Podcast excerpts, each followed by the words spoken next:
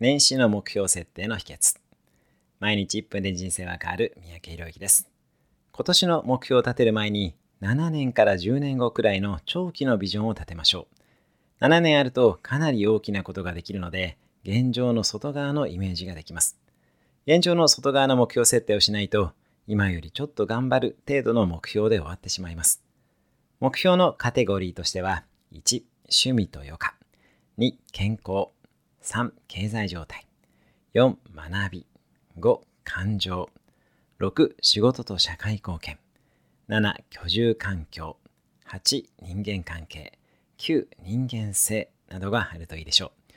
長期を設定した上で今年どこまで行くのかの野望を立てましょう。現状の外側へ行きましょう。